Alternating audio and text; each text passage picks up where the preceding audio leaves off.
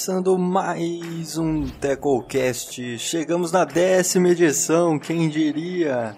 E hoje vamos trazer a prévia para a AFC West e assim então encerrar as nossas prévias para todas as divisões da NFL nessa temporada. Olá, eu sou o Thiago e hoje estou aqui com o Leandro novamente. Dois seguidos, isso é um recorde. 2-0. É um recorde, cara. E também estamos aqui hoje com o Vitor Dourado novamente, cara. E aí, Vitor, tudo bom? Salve, salve galera! Vamos falar daquele time que eu tanto critico, né? Esse Chiefs. Bom, então, antes da gente começar a nossa prévia aqui com as equipes da AFC West, vamos deixar aquele convite de praxe. Se ainda não nos conhece, nos sigam lá no Twitter, Entretecos, para você ficar por dentro de tudo que rola no mundo da NFL em tempo real e também acompanhar o nosso conteúdo que eu tenho certeza que você vai gostar. Se ainda não escutou os demais episódios desse TecoCast, escute, cara, todos são muito legais, tenho certeza que você vai gostar de todos, disponíveis nas melhores plataformas: Deezer, Spotify, iTunes, também tem no YouTube, Google Podcast e também lá no Castbox. É isso então, sem mais delongas. Vamos começar então pelo Los Angeles Chargers, equipe 5-11 em 2019. Mais um ano de decepção aí para os Chargers, né? Equipe lá de Los Angeles que tem sempre um bom time e nunca consegue nada. Os Chargers que escolheram na sexta escolha geral do draft o quarterback de Oregon, Justin Herbert, pensando no futuro da franquia, ele que era considerado o terceiro melhor prospecto da classe. É, tivemos também nos Chargers nessa off-season uma notícia que com certeza abalou todos os torcedores, que foi novamente a lesão do safety Darwin James, ele que é um dos melhores da liga, que é um dos principais nomes da defesa da equipe e que desfalca o time novamente durante toda essa temporada. James perderá todo o ano de 2020.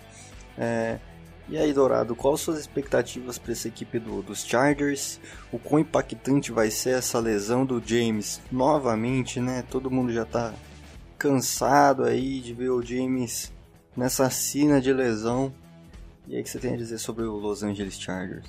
Bem, é como você salientou, é uma equipe que todo ano promete demais, entra com uma expectativa muito alta e todo ano algum detalhe, alguém sempre arranja uma desculpa para justificar o fracasso no ano do Chargers. É, esse ano é uma equipe que vai precisar muito da sua defesa, que é uma defesa muito talentosa, que tem nomes como Joey Bosa ainda. Porém, temos a, incógnita, a incógnita no ataque. Como é que o Tyler Taylor vai se comportar como QB principal, ele que para mim, na minha visão, é um starter, é um QB confiável, é um QB que quando jogava nos Bills é, teve boas atuações, teve bons números, é, sempre protegeu bem a bola, é uma coisa que chama bastante a atenção do jogo dele. Você não vê, ele não teve nenhuma temporada com mais de dois dígitos de interceptações e ele consegue fazer o ataque funcionar. É, ele vai ter bons, ele tem bons alvos, talvez uma das melhores duplas de recebedores da liga. Tem o Hunter Harry, que é um bom tight Porém, a mesma questão do ano passado para o Rivers fica para ele, que é a questão da OL, mesmo ele sendo um QB um pouco mais móvel. É, eu não me assustaria se o Herbert, que é um QB que vem do, do college com que tem, entre outras características, um braço muito forte, assumisse a titularidade no final da temporada. Eu concordo com o que o Vitão falou, só que acho difícil esse o, o Herbert ser titular esse ano, o Taylor tem que jogar muito mal. Nos Browns ele foi, ele ia fazer a mesma coisa, né? Ia ser o, o QB que ia ajudar a maturar o Baker Mayfield, mas por conta de uma lesão, o Mayfield entrou e tomou conta do time.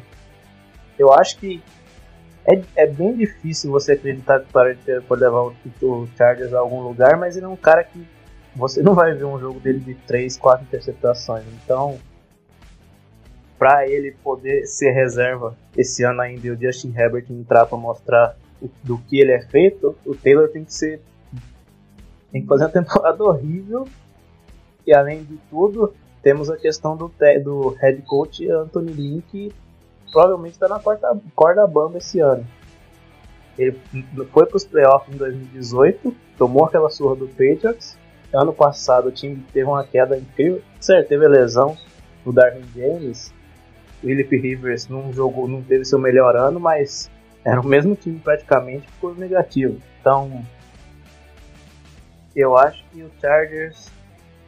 É esse ano eu acho que eles estão mais underrated do que o normal, mas é bem difícil sonhar. É, eu, quando eu falo que o Herbert pode ser titular no fim da temporada, eu imagino acontecendo um pouco do que aconteceu com o Goff é, nos Rams, né? Um time que acaba de chegar em Los Angeles, é um time que vai inaugurar estádio esse ano e talvez colocar um QB novo, calouro, para atrair no final da temporada a atenção da mídia local, a atenção dos fãs locais, sabe? Porque atuações, a gente não é incomum ver QBs é. produzindo bem em times é, que não competem mais por nada no final da temporada. Vide os 49ers de, do nosso amigo Dudu com o Garoppolo, quando o Garoppolo entrou que o time não perdia uma.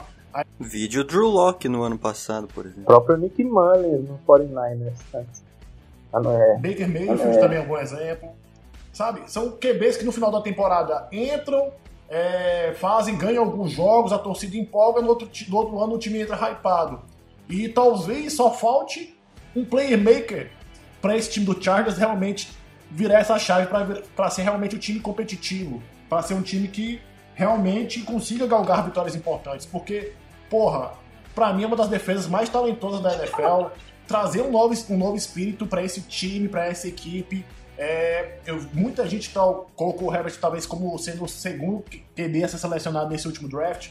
Vide as questões de lesão do Tua. E isso me deixa com um pouco de esperanças para uma franquia que merece mais, merece ganhar, merece ser um protagonista. A grande questão envolvendo o Taylor também é a saúde dele, né, cara? Ele sofreu muito com lesões. A última temporada que ele teve apto, de fato, foi 2017. Ele foi bem, né? Ele teve três anos seguidos e no bem, na minha opinião, que foi 16 e 17 pelo Buffalo Bills é, num time extremamente limitado e ele conseguiu se destacar, ele conseguiu ir bem lá nos Bills, né?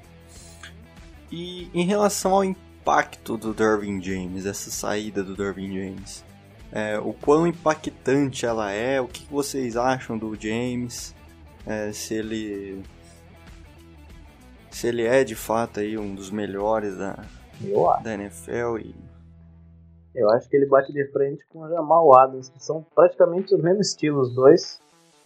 O, o Darwin sofreu no passado com, lesão, com lesão, ele voltou forçado, né? Porque o time tava na pindaíba, os caras fez ele voltar para ver se tinha alguma chance, mas talvez isso tenha gravado a lesão e agora vai perder ele o ano inteiro. Eu acho que ele, ele é um cara que muda. Ele é o melhor jogador da secundária, da secundária do time e ele muda muito. Ele pode cobrir o passe, ele não é tão completo como o Jamal Adams, mas é o mesmo estilo os dois. Eles podem ficar sozinhos no fundo do campo, vão cobrir muito bem. E o, o James foi um cara que concorreu ao novato do ano em 2018, só perdeu por Darius Leonard, que foi uma temporada incrível. Mas o impacto dele fora pode ser muito grande, já que o outro safety, o Nassi Adder, não foi tão bem ano passado. E perda do James por lesão só não é impacto maior do que perder o Joey Bolsa por lesão. Então vai fazer muita falta para essa defesa.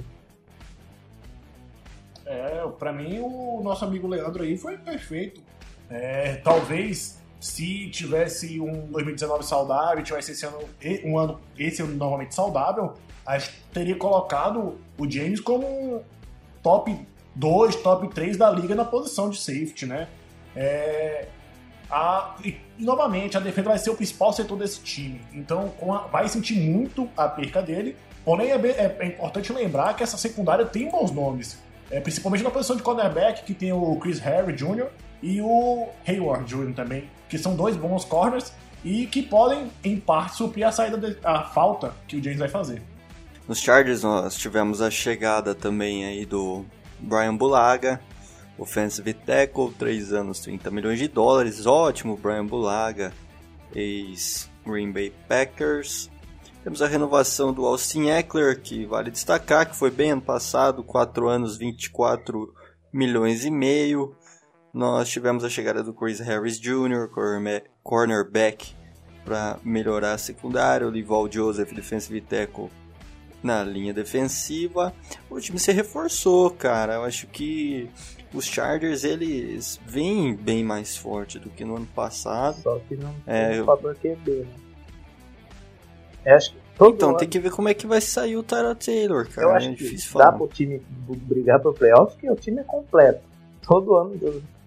A, a pior posição é linebacker, mas draftaram o Kenneth Murray esse ano, então pode dar uma boa ajuda.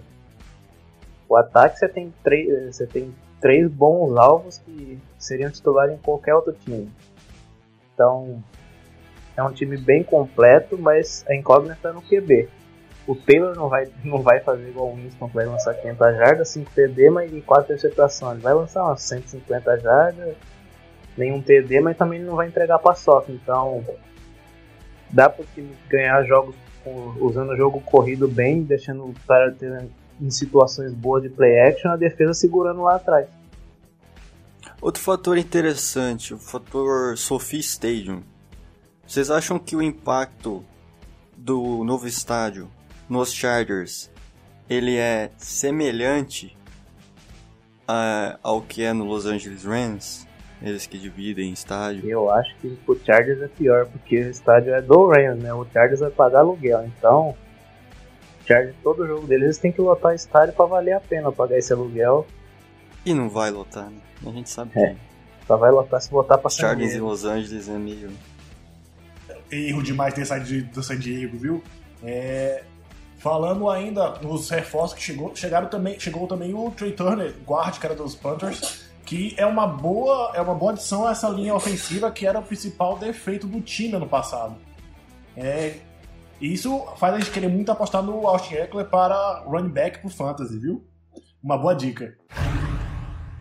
Passando agora então para o Denver Broncos 7-9 em 2019, os Broncos que terminaram a temporada com muita esperança quando o Drew Locke assumiu a titularidade da equipe. O então Calouro foi muito bem nesse, na reta final da temporada passada e deixa os torcedores de Denver muito esperançosos para 2020. Para ajudar ainda mais o, o segundo anista, os Broncos tiveram duas escolhas seguidas de wide receiver.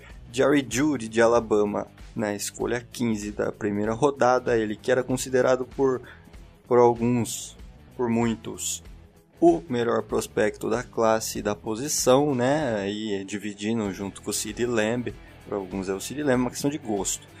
E também na segunda rodada escolheram o KJ Hamler, lá de Penn State, o veloz wide receiver KJ Hamler.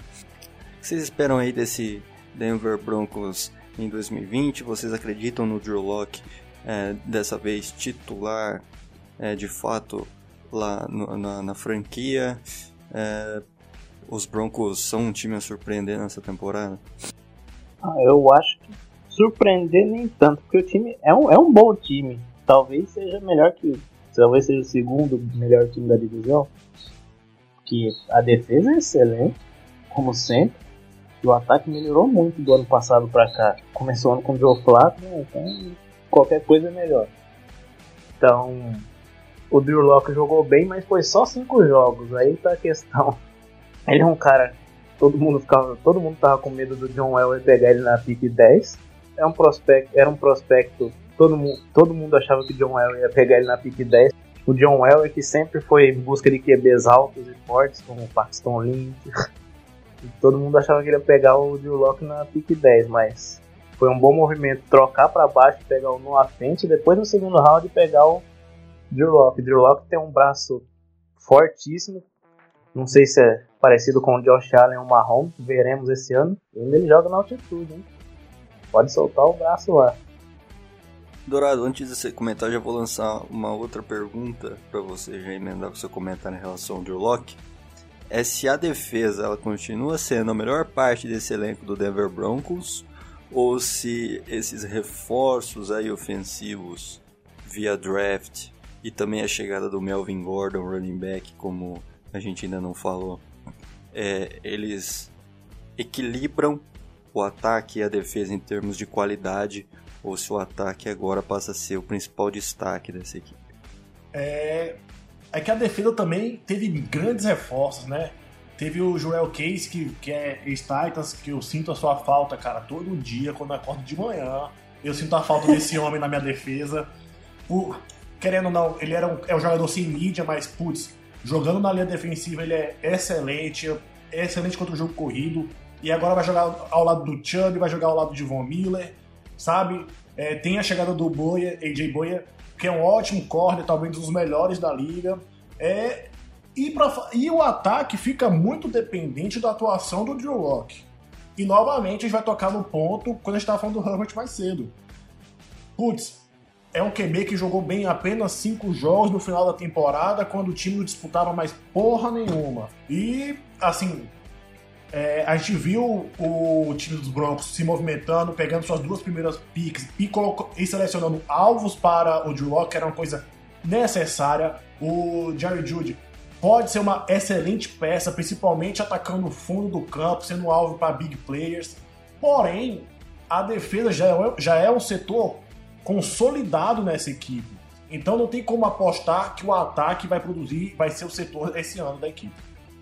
É, concordo com ele. A defesa, como eu falei, a defesa é excelente, com dois edge rushers de nível altíssimo. Infelizmente, Bradley Chubb não jogou ano passado, mas é um cara que caiu no colo do Broncos no, no draft 2018. Então, é um, é, são dois excelentes jogadores e como ele falou, chegou o Joel Casey no meio para parar jogo corrido e ajudar na pressão. A secundária com Justin Simmons ficando com a franchise tag foi importantíssimo. É um dos melhores safeties da liga também. O AJ Boy veio para substituir o Chris Harris. O AJ Boy não jogou bem ano passado, mas também no Jaguars Acho que ele não tinha mais clima para nada lá. Espero, espero que ele volte a jogar melhor esse ano, jogar bem. E como ele falou que o Drew, depende do Drew Locke, e eu falei que foram só cinco jogos, né? então o draft foi entre aspas perfeito para ele, que pegou um alvo excelente, além de já ter o Kurtland Sutton e o Noah Fent, pegou mais um, o Judy, que talvez o melhor corredor de rotas do, do draft. É, é aquilo é. Ou você gosta do Land ou do Judy, um dos dois. Ou gosta dos dois, tanto faz. É, não por problema nenhum gostar dos dois. É. E. KJ Hamler, a escolha de segunda rodada, pode ser um cara interessante para ajudar em profundidade ou numas rotas no, em jardas depois da recepção. Um cara bem veloz. E a chegada do Melvin Gordon, muitos podem pensar, ah, o contrato é, é muito dinheiro garantido, mas é um cara sólido. Ele já foi melhor, não está mais no seu auge técnico, mas é um grande jogador e pode formar uma boa dupla com o Felipe Lindsay, que foi uma surpresa, uma grata surpresa. Jogou demais. O ataque, ele, o ataque está bem forte esse ano. Não duvido um Broncos disputando uma vaga de playoffs com sete times agora é mais fácil ainda disputar essa vaga. Vale destacar também a linha ofensiva. Se por um lado perdeu o McGovern, center lá é, pro New York Jets, tem algumas boas adições, cara. Ó, veio o center via draft na terceira rodada, o Lloyd Cushenberry, é, center lá de LSU. LSU foi o melhor OL do college ano passado. Sim, a melhor OL do college de ano passado. Você tem o Graham Glasgow, offensive guard também chegando. Então, é repouso, né? Acho que o, que o Denver Broncos supriu bem todas, todas as perdas que teve na equipe. Das trocas que, e chegadas que vieram ao Broncos, a única que eu acho um pouco supérflua no caso é a do Melvin Gordon. Mesmo sendo um running back excelente, é, você, já tinha, você já tinha um running back um draft, o Philip Lindsay, que vinha produzindo bem nesse time, que já era acostumado, e não é difícil você conseguir bons valores é, de running back é, em, draft, em, em, rodadas altas de draft, a partir da terceira, quarta rodada, ou próprio é, um draft, como o Lindsay. E pagar 16 milhões em dois anos pro Gordon, para mim, era uma questão desnecessária. tem que ressaltar que além do Lindsay tinha o Royce Freeman que foi que veio no mesmo draft do Lindsay, mas o, Freeman foi escolha de terceira rodada, então. E é um cara bom, é, ele é powerback, mas é um cara bom que poderia ser bem utilizado dividindo ali com o Lindsay, o Lindsay sendo mais um cara de carregar mais e o Freeman chegando na, na terceira descida para um, endzone, essas coisas. Vamos agora então para o Las Vegas Raiders, antigo Oakland Raiders, né? Hip Oakland Raiders. Agora vai lá para a terra das apostas. O nosso reidão da massa, como a gente brinca no grupo do Fantasy, o time do Piratinha, né? Marca, de, marca de roupa. Junto com marca de roupa. Eles inaugurou um shopping novo agora. Só brincadeirinha, só brincadeirinha. Ele inaugurou um shopping novo em Las Vegas lá. Sim, Grande. sim, sim.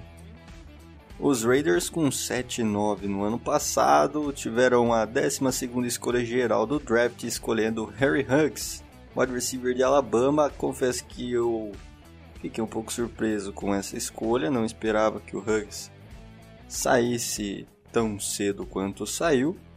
Mas é uma escolha ok. O Huggs é um bom prospecto, é um dos melhores prospectos da classe.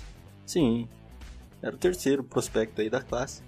Ah, escolha questionável de fato aí desse draft dos Raiders ficou na outra escolha de primeira rodada também, na escolha número 19, com o Demo Arnett de Ohio State, cornerback que inclusive já fraturou o seu dedo no training camp, tá jogando imobilizado. É, não é nada muito grave, mas prejudica a preparação do, do calouro aí pro início da temporada.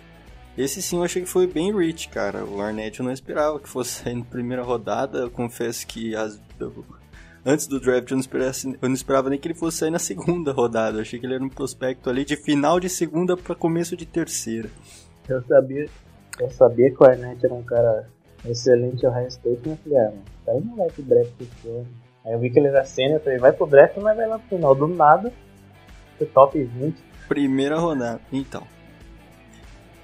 Mas, ó, o, o Arnett foi questionado, mas o AJ Terrell também foi, só que o Arnett tem também. concorrência na divisão dele, né? então o AJ é. Terrell joga contra a poste. Aí, a grande dúvida desse time do Las Vegas Raiders é, sem dúvida, na posição de quarterback, que nós temos aí a chegada do ídolo do Vitão aí, o maior, Marcos Mariota chegando do Tennessee Titans, que vai concorrer à posição de starter contra o ah, Derek Carr. Vai, né? Já perdeu. E aí, e aí, em relação a Derek Carr, é o seguinte: ele pode voltar a ser aquele cara que foi em 2016, que concorreu ao MVP? Ou o Derek Carr foi apenas uma ilusão, sonho de uma noite de verão? Voltar a concorrer MVP é difícil, mas jogar em alto nível ele pode. É um cara que tem um braço forte, todo mundo percebeu isso em 2016. Tem uma das melhores OLs da liga, mas incrivelmente ele é sempre, ele sempre tem uns números altos de sec que ele vê a pressão e deita. E esse, esse ano passado ele não teve tão bons alvos como o wide receiver, teve o Darion Waller, que é foi uma grande surpresa na posição de Tyrande na liga. O Tyrell Williams foi bem, mas esse ano já está fora da temporada. E com a chegada do, do Huggs, é um cara que vai ajudar muito o time em profundidade. E o Carr tem um braço para explorar muito bem a profundidade do, do. Só que parece que depois, depois que ele quebrou a perna, ele tem medo de tudo agora, né? Você vê que ele não tá. Ele nunca fica é, tranquilo no pocket para lançar. Então eu não entendo o que aconteceu com ele. Parece que foi um trauma. E tem o trauma do irmão dele também ser o QB mais sacado em uma temporada. No primeiro QB da história do Houston Texans, David Carr. E o Houston Texans procura um OL até hoje. Cara, é, você eu acredito no time dos, dos Raiders, acredito, mas eu não acredito no carro como QB. Ponto. É, parece que o Gruden ainda acredita por buscar alvos para ele na primeira rodada. E o elenco é bom. o elenco completo do, dos Raiders é bom, mas para mim falta um playmaker, um jogador que faça diferença. É, apenas o Josh Jacobs é muito pouco para acreditar que esse time, que o time vai conseguir brigar por alguma coisa, principalmente tendo uma divisão onde está atualmente campeão do Super Bowl. E é isso, cara. É um time que tem bons nomes, bons talentos. Chega agora o Marcos Mariota, que é um QB experiente, que é um QB bom, decisivo, para ser banco do carro, para fazer uma sombra. Nem ele acredita nisso, velho. Nem ele acredita. Nem ele acreditou no que ele falou. Nem ele acredita. Nem a mãe dele acredita. Nem, nem o Mariota acredita nele, meu. Pelo amor de Deus. Mas eu acho que é uma tentativa de repetir o que, que aconteceu com o próprio Mariota. Ter um, uma sombra que, tipo assim, ó. Se tu fizer merda, tem que botar no teu lugar. Não é um QB calouro de sétima rodada, não é um cara que a gente achou ali e contratou. É um QB que já jogou na liga pelo menos cinco temporadas e a gente sabe que ele é no mínimo seu nível. A questão é, são dois QBs que têm a mente quebrada, que como o Leandro falou, que depois que se lesionaram sério uma vez na liga, não conseguiram mais produzir, que mostraram ser muito talentosos no primeiro ano, mas depois da lesão, a mente dos caras foi. A mente dos caras acabaram. E é isso que traz a preocupação para os, os Raiders. É, o Joey Good querendo é, querendo ou não, tem feito um trabalho relativamente bom, superando minhas expectativas depois que ele foi contratado. É, os drafts têm sido um pouco polêmicos, porém, é, tem se mostrado resultantes. A gente critica bastante as duas escolhas desse, de, do draft desse ano, critica. Porém, são duas, eram duas needs que o time tinha: um recebedor e um bom corner. Não sei se o Harden vai ser um bom corner, mas sim, precisava de um corner. É, eu acho que assim, o.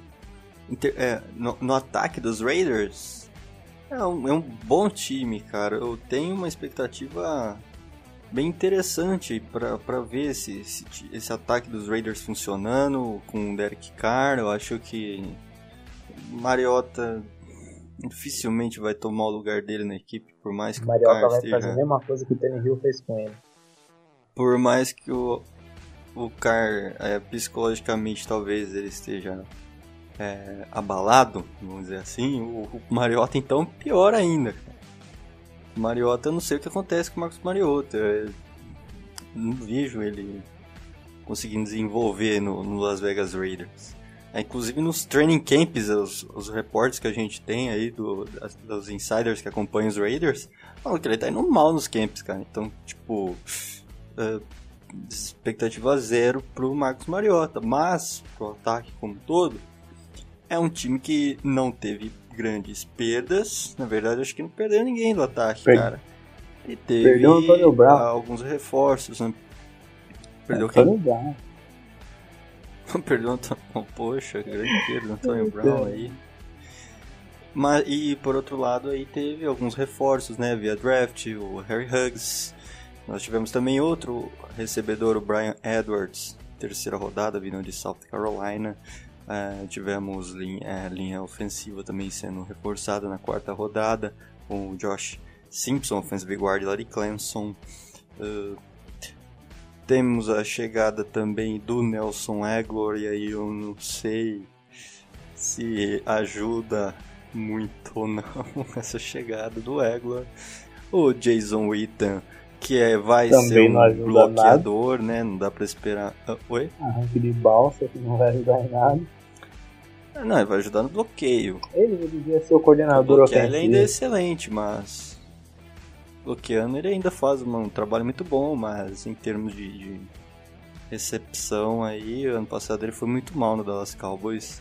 É, mas ainda é um cara competente. Eu acho que na, na, situação aí, principalmente de red zone, naquelas últimas 5, 10 jardas, aquela rotinha do Jason Witten clássica ali pode funcionar, mas é, não precisa também, né? Tem o Darryl Waller, que é um grande tight. É, então isso é o que, que eu acho do ataque, né? O ataque é um bom ataque. Agora, na defesa, o que, que vocês acham dessa defesa dos Raiders? É um setor bem jovem, tivemos vários reforços. Tivemos vários reforços, teve, tivemos a saída do Carl Joseph, safety, Daryl Worley, cornerback, do Curtis Riley também, outro safety, e chegaram o Prince Mukamara, cornerback, que já foi cortado da equipe no training camp. O Malik Collins, defensive tackle, vindo da Dallas Cowboys. Esse sim é um grande reforço. Gosto muito do Malik Collins, vindo do meu time. Tivemos também... Sim, tivemos também o Carl Nassib, Ed, três anos de contrato. Jeff Heath, saudade zero do Jeff Heath, mas pode funcionar. Ele é um strong safety aí, competente, vai dizer assim, não é uma porcaria. Ele só não vai ganhar nenhum X1 ah, contra o running back, né? De resto. É, é ok, né? E tivemos ali reforço no setor de linebackers da equipe com o Nick Kvyatowski. Nossa senhora, meu Deus. Isso. Três anos de contrato, 21 milhões de dólares. E principalmente a chegada do Corey Littleton, linebacker, vindo do Los Angeles Rams, 3 anos de contrato, 36 milhões de dólares, que é top 10 da liga, né? O Littleton. Fez uma boa muito bom jogador, é um cara. Linebacker completo, né? Bom contra o passe, bom contra o jogo corrido e que vai ajudar muito essa defesa. O que vocês acham dessa defesa aí? É jovem, mas pode render. Gosto bastante da, da adição do Littleton ele é, um, ele é um bom linebacker, muito subestimado na liga, é um nome que eu gosto bastante, como o Thiago já salientou. Muito bom contra o jogo aéreo, é uma característica que eu gosto que eu dou muito valor em linebackers. É, mas como já foi salientado, é uma defesa jovem, é, que vai precisar de tempo. Outro ponto interessante para a gente falar desse, desse Raiders, é vocês acham que essa mudança de cidade, qual que é o tamanho do impacto do time sair de Oakland e agora ser sediado lá em Las Vegas? cara, se teve uma franquia que pode falar que se beneficiou pelo menos um pouco com jogar sem torcida, vai ser o time de Las Vegas. Por quê?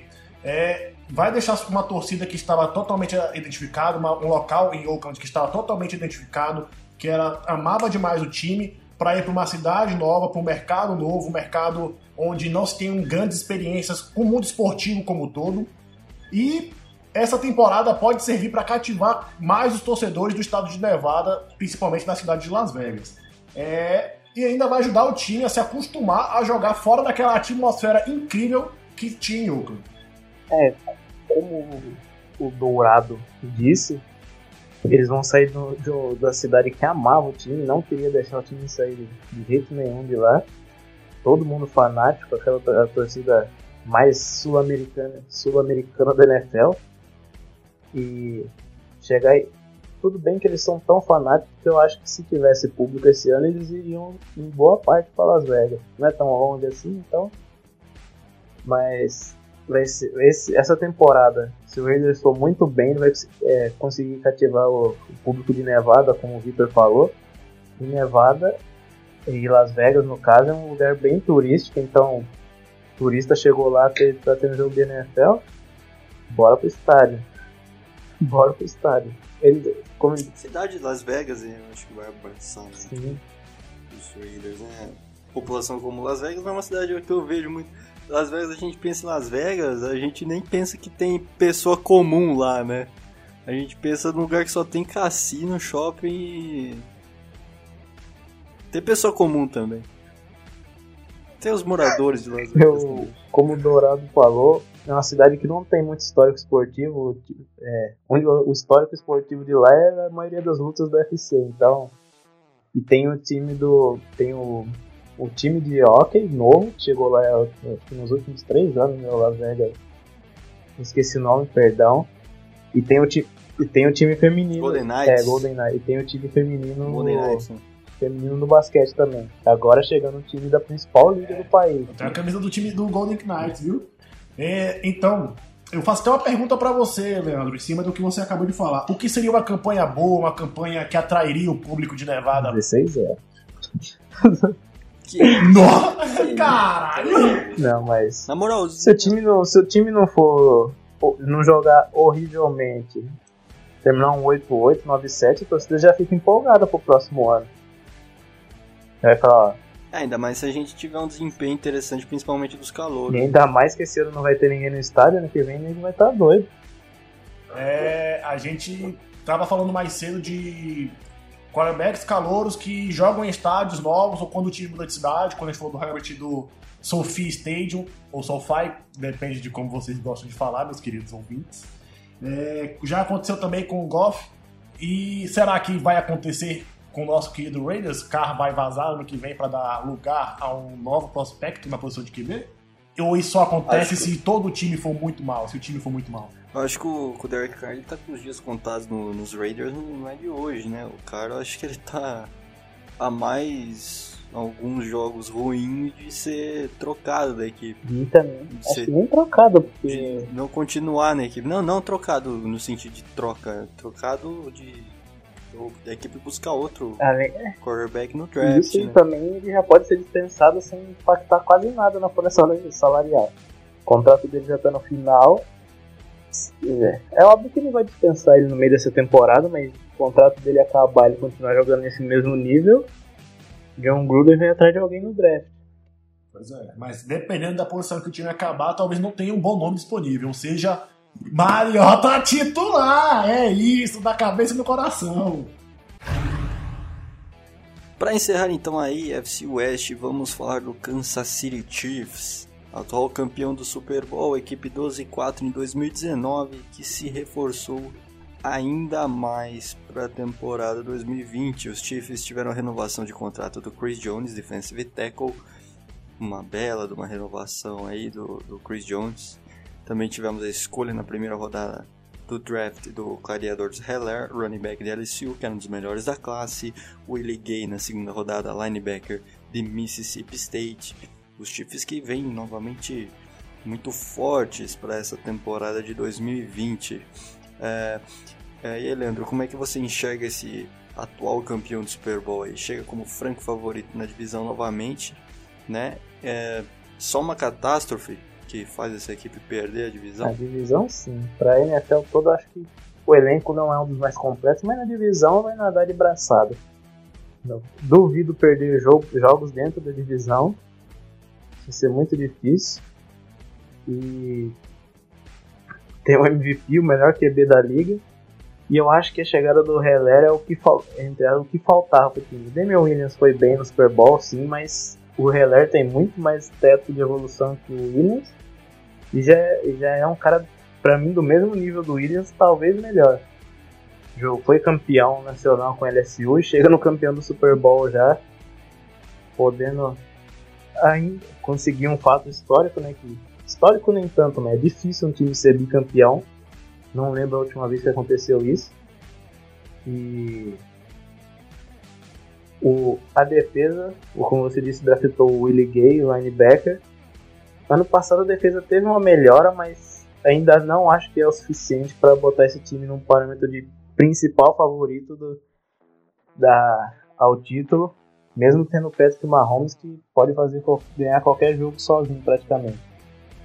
É, eu, para manter a coerência com o que eu já falei em outro podcast, quando a gente falou dos Ravens, eu sempre vou apostar no time que tem o melhor QB e, no caso, o melhor jogador. Eu ainda só não aposto nos Chiefs para levar a IFC por causa do Tennessee Titans. Porque o time é muito bom e vai conseguir fazer frente. De novo, ele não acredita no que ele fala. Não, tô acreditando, dessa vez eu tô falando sério. É desse, eu acredito que o Titans vai fazer frente ao Chiefs. Mas sim, se for para apostar no time, eu vou apostar sempre no Chiefs porque por causa do Mahomes. Ele já mostrou que pode levar um elenco limitado limitadíssimo. Já critiquei isso várias vezes nesse podcast. O louco! Já critiquei em outros podcasts que ele, vai, ele pode levar o time muito mais do que o time pode render. Ele fez isso no passado. É, vocês falam muito da chegada do.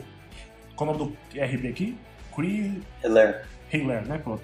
Vocês falam muito da chegada do Hiller, mas para mim a principal novidade nessa off-season nem é uma novidade, é a renovação do Chris Jones, que se mostrou uma peça, peça importantíssima numa defesa fraca é, com poucos bons nomes e é isso. 85 milhões de dólares em 4 anos de contrato são os valores da renovação do Chris Jones.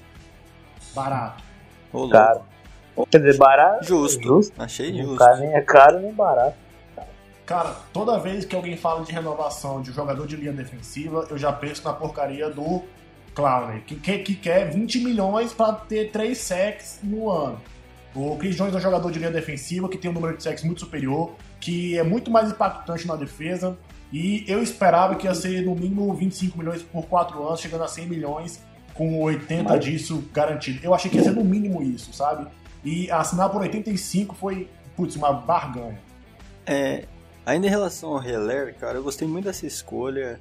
É, vocês acham que ele é a pecinha ali que faltava para esse ataque dos Chiefs ser um ataque perfeito? Talvez seria, mas ele era um dos melhores da classe, mas eu acho que eu, se, eu, se fosse o DeAndre Swift seria muito mais seria muito melhor que o Chiefs. Mas o Heller não, não tá tão distante assim do Swift, mas para mim o Swift era o melhor da classe. E como eu disse, ele, pra mim já tá no nível do Damian Williams e com um teto muito maior. Mesmo o Damian. Damian Williams que deu opt-out, né, cara? É, ele, ia ser um, um comitê, uma dupla de running backs, o Heller ia, já ia ser bem utilizado, agora vai ser praticamente só ele. Tem o da, da, da, El, da Enel, alguma coisa Thompson lá, mas ano passado ele não, não jogou praticamente. E o Damian Williams jogou bem, jogou bem os playoffs, jogou bem o Super Bowl, destruiu o 49ers do nosso amigo Dudu. Só que ele já, já é um cara mais. Não é, não é tão velho, mas ele já tá chegando no. Na, como chama? No Vale Negro para os running backs. Ele, acho que ele tem 26 anos, ele tem mais uns 4 de alto nível. O Heller, eu vou repetir de novo, tá redundante, mas o Heller já é o mesmo nível que ele, pode ser muito melhor e é um cara que recebe muito bem passes, ele é pequeno, bem rápido, pode correr pelo meio, receber screens, que é uma, uma coisa que o Andy Reid adora. Então, é uma peça que é, vai, pode ser igual, igual o Hunt foi em 2017, 2018. Acho que o Hunt é melhor que ele, mas o Hunt fez o que fez e agora perdeu a chance de ser campeão do Super Bowl. O Heller eu vejo ele com grandes chances de, já nesse primeiro ano, ter uma temporada aí de mil jardas, ou pelo menos próximo disso. É um cara que tá bem cotado, como o Dourado deu a dica do Alt-Hacker pro Fantasy, do Heller é um cara que já tá cotado como top 10, muita gente pegando no primeiro round. Então, Sim, tá num time, tá num time bem montado, Pensando em que só tem ele de running back. Ótimo. É, e ele é bem versátil, tanto bloqueando quanto recebendo. Como você é, falou, ele é baixinho, pequeno, ele corre muito bem com a bola.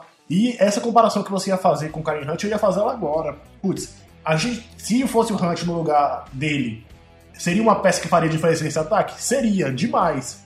E já que são dois jogadores com bastante parecidos, a gente imagina que o impacto dele seja muito grande. Mas eu ainda acho que a renovação do Chris Jones é mais importante do que a própria que o próprio draft do Rei Em termos de saída da equipe, foram importantíssimas duas da defesa aí, né? Que foi o Kendall Fuller, cornerback, que agora vai defender o Washington, e o Emmanuel Ogba Ed, né, impacta menos do que o Kendall Fuller, mas que também é um jogador mediano aí, né? Vocês acham que essa saída do Fuller uh, o qual impacta muito a secundária dos Chiefs, que era já um setor criticado aí, né? Tinha um setor do, dos Chiefs que não era tão bom, vamos dizer assim, era a secundária. Era ruim e ficou medíocre. É, a secundária que tem, muitos acham, tem, tem uma, uma dupla de safety interessante. Eu não gosto tanto do Tyron Matthew, acho que ele é overrated, só que é um cara bom. E o Thornhill teve uma boa temporada, infelizmente se lesionou no final dela.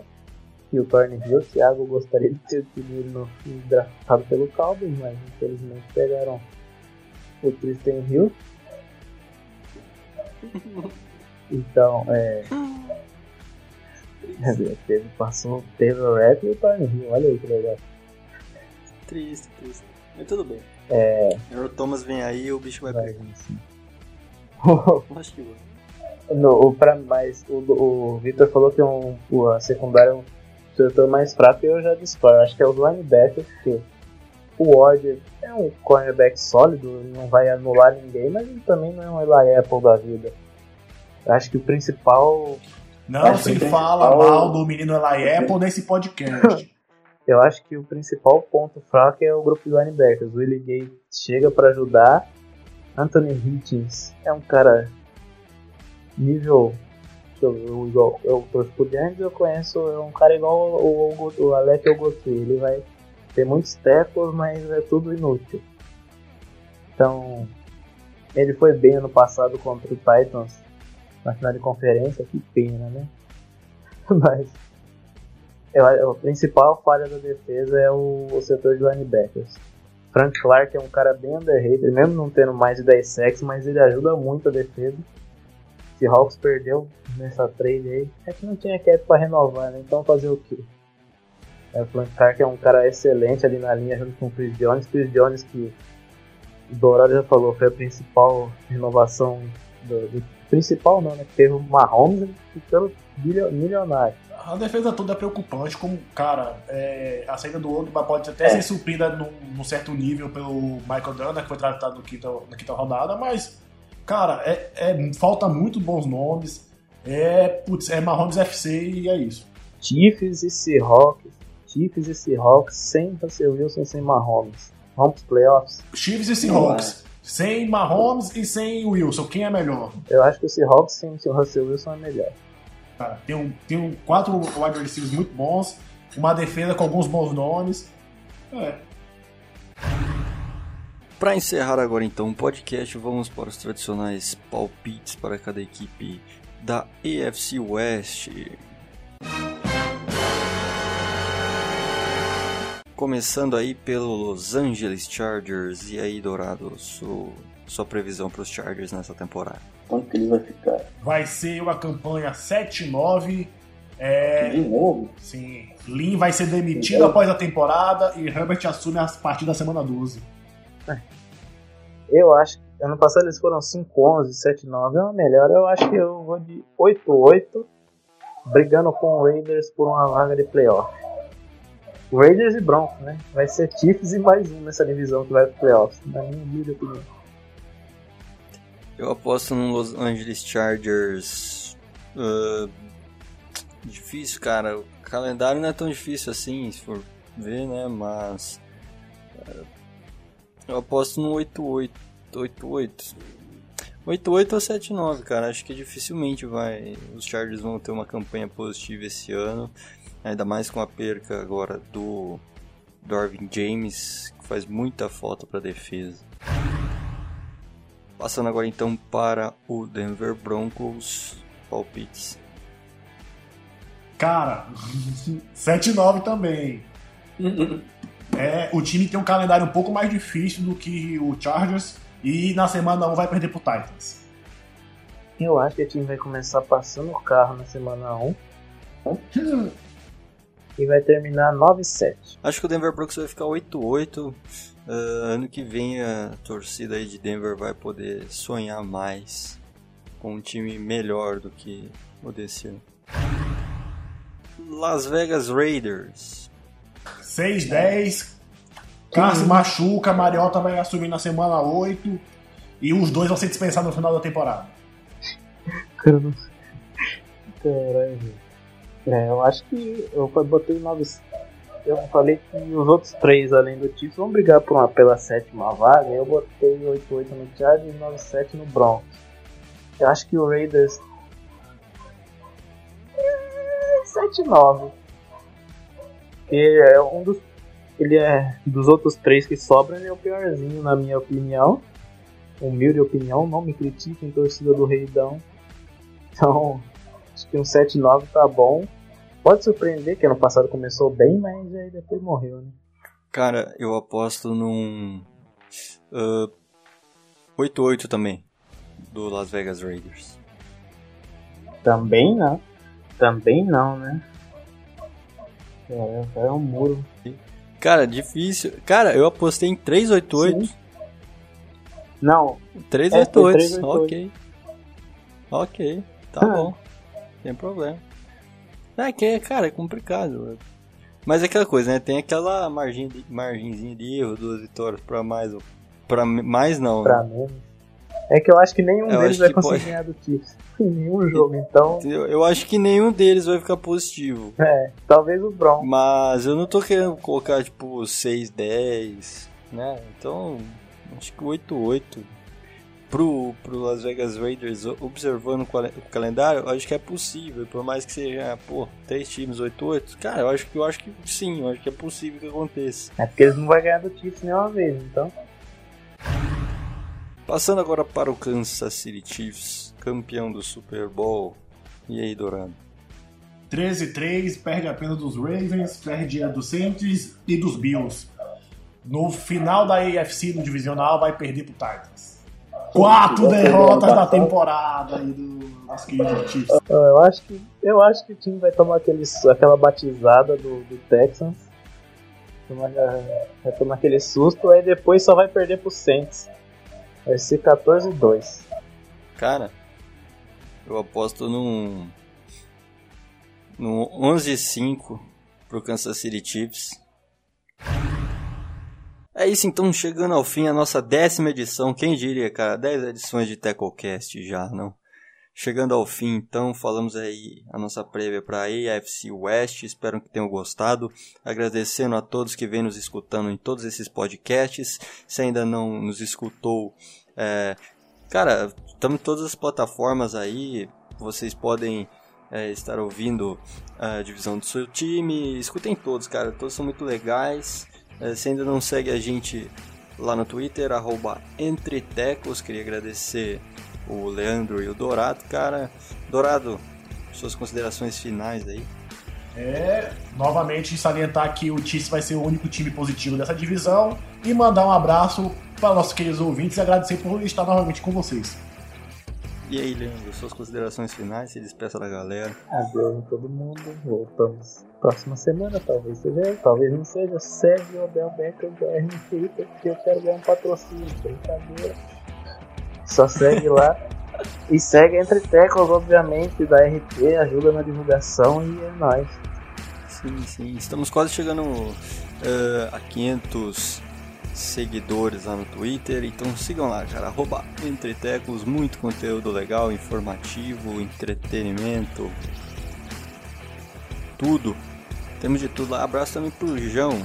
Daí, nosso querido João lá da Superliga BR, torcedor fanático do Oakland, Oakland Raiders. Olha, falecido Oakland Raiders, agora Las Vegas Raiders. É isso então, valeu, falou!